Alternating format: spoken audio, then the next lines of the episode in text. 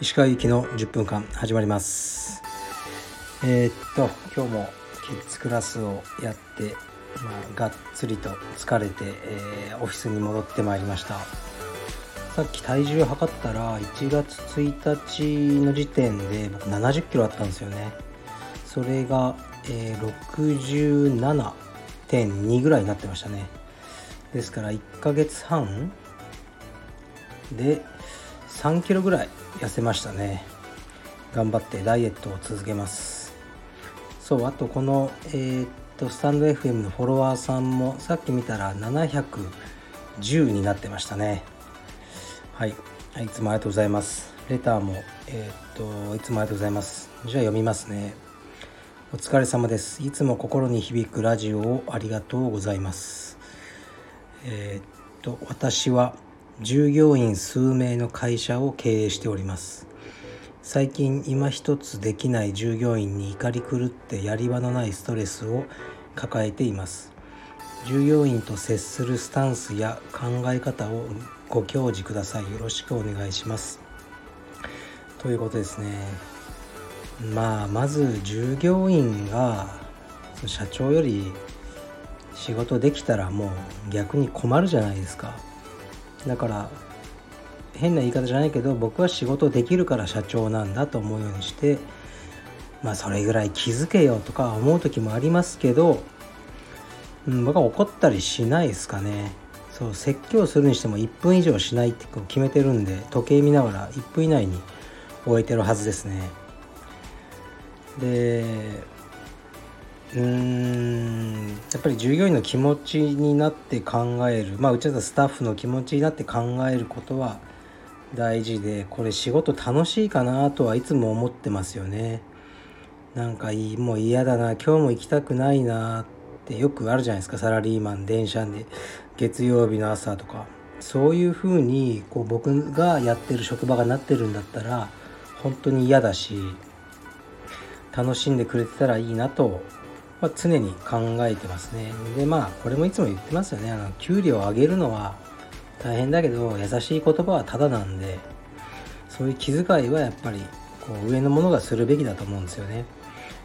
ででも基本的にこう従業員とそのあの社長ってもうベクトルが違うんですね。これ僕スタッフにも言ってるんですけど目の前で。僕は自分の利益だけ考えれば、えー、多くの仕事を少ない給料でやってくれたら嬉しいんですよね。で逆に彼らはあの少ない仕事を多い給料でやりたいですよもちろん。だからもうベクトルが違うので揉めるというかそんな仲良くはなれないものだと思ってますね。でその中でいい妥協点を見つけていくことが大事でうん。でなんそうですね。やっぱり家族ではないからそこのあのやっぱラインは守ってますね。僕に関して言うとやっぱりスタッフと食事に行ったりもしないしそういうのが寂しいと思うかもしれないですけど別に一緒に酒飲んでその時になんか腹の底から言いたいことを言うとか言ってもなんか僕はちょっと恥ずかしいんですよね。でそういうのが性に合わないのでこれまたみんな違うやり方があると思うんですけど僕なりの誠意のあのー、僕の誠意を持って接してますけどそういうこう飯をおごってやるとかこれしてやるとかそういうのはないですね。うん。もう単純にやっぱできないスタッフっていうのはまずはこれ本当に横暴かもしれないですけど育ちが悪いんですよ。その若いスタッフも多いんで親がまず悪いんです。と僕は思ってますね。でそれ彼の責任でもないのでじゃあどうするかというともう切り捨てちゃうか自分が親になる覚悟を持つぐらいですかね。そうやって導かないといけないんじゃないかなと思います。幸い今僕のその直接見てる青山にはそういうやつがいないんですよね全員まともなのでそう楽してるので、ま、こういうこと言えるんですけどなかなかねやっぱ大変なあのスタッフもいると思いますね。うん、でやっぱり例えば自分の息子がどっかの道場のスタッフとして働く将来ってことがあるとしてどういうふうに扱われたら嬉しいかなとか考えますね。はい。でねなんか安くこき使って、ね、自分の利益を増やしてやろうとか、まあ、絶対嫌じゃないですか自分の息子がその使われる側になったら。らそれは忘れないようにしてみんな楽しく、うんまあ、金銭的にも潤うようには考えてますね。でそれはもう僕が頑張んなきゃいけないですよねまずは。はいまあ、道場をちゃんと運営していくっていう僕の、まあ、そこは手腕にかかってるので、まあ、社長が頑張って、え、社員をハッピーにするというのが一番大事じゃないかなと思いますね。で従業員に接するスタンス考え方はまあそれにつきますね、まあ、ハッピーにしてあげると思ってますだからなんかスタッフたちが笑ったり笑い声が聞こえたりすると単純に嬉しいですよ。うん。なんか。でも僕はスタッフにこういうことをしないんですよ。ちょっとコーヒー買ってこいとか。あのそういうの絶対やらないですね。あのオフィスで使う用品ならやりますよ。もちろん。ちょっとテープ買ってこいとか、ね、このコピーしてこいとか。それはいいんですけど自分の嗜好品ですよね。コーヒー買ってこいとか。そういうことでは一切使わないようにしてますね。まあもちろんね言えばノーとは言えないので買ってくると思うんですけどそういうのが状態化するとだんだん良くないのかなって思うのでそういう結構細かいルールをね、まあ、1分以上起こらないとかそういう自分の仕様では使わないとかを社長側が持って使うべきだと思うんですよね。だから休みの日に呼び出したりもしないですね。絶対に。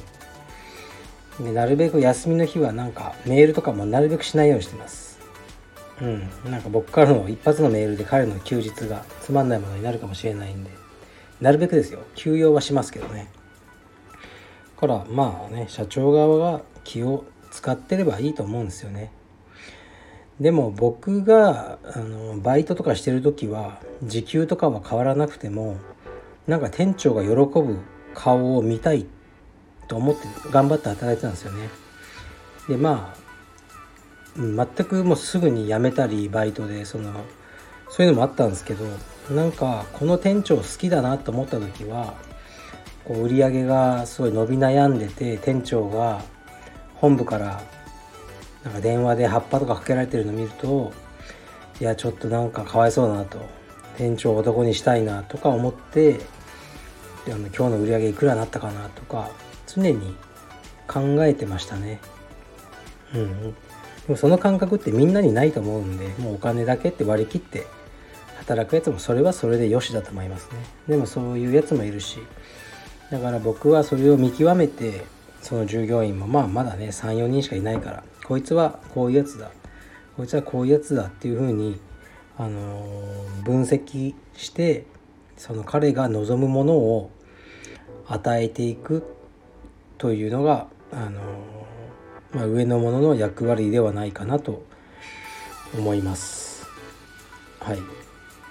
うん、それぐらいですかね。かそんなにこう、うん、スタンスとか考え方って言われるほどのものはないかもしれないですけど、うん、なんかね怒り狂っていいことは何もないですよねそれはもうあの社員とかに対してでもなくてそう僕なんか結構ねキレキャラに思われたかもしれないですけど本当ないですからねそんな。あの激切れしたこととかそんなにないですよ。特にスタッフとかには。はい。もう聞いてみてください。青山のスタッフに。平和な、あのおじさんです。はいだから怒るのはやめましょう。はい。というわけですね。で昨日祝日だったからなんかねリズム狂っちゃいましたけどもう今日も金曜の夜ってことでまた土日お休みですね。ちょっとのんびりしたいと思います。はい、えー、失礼します。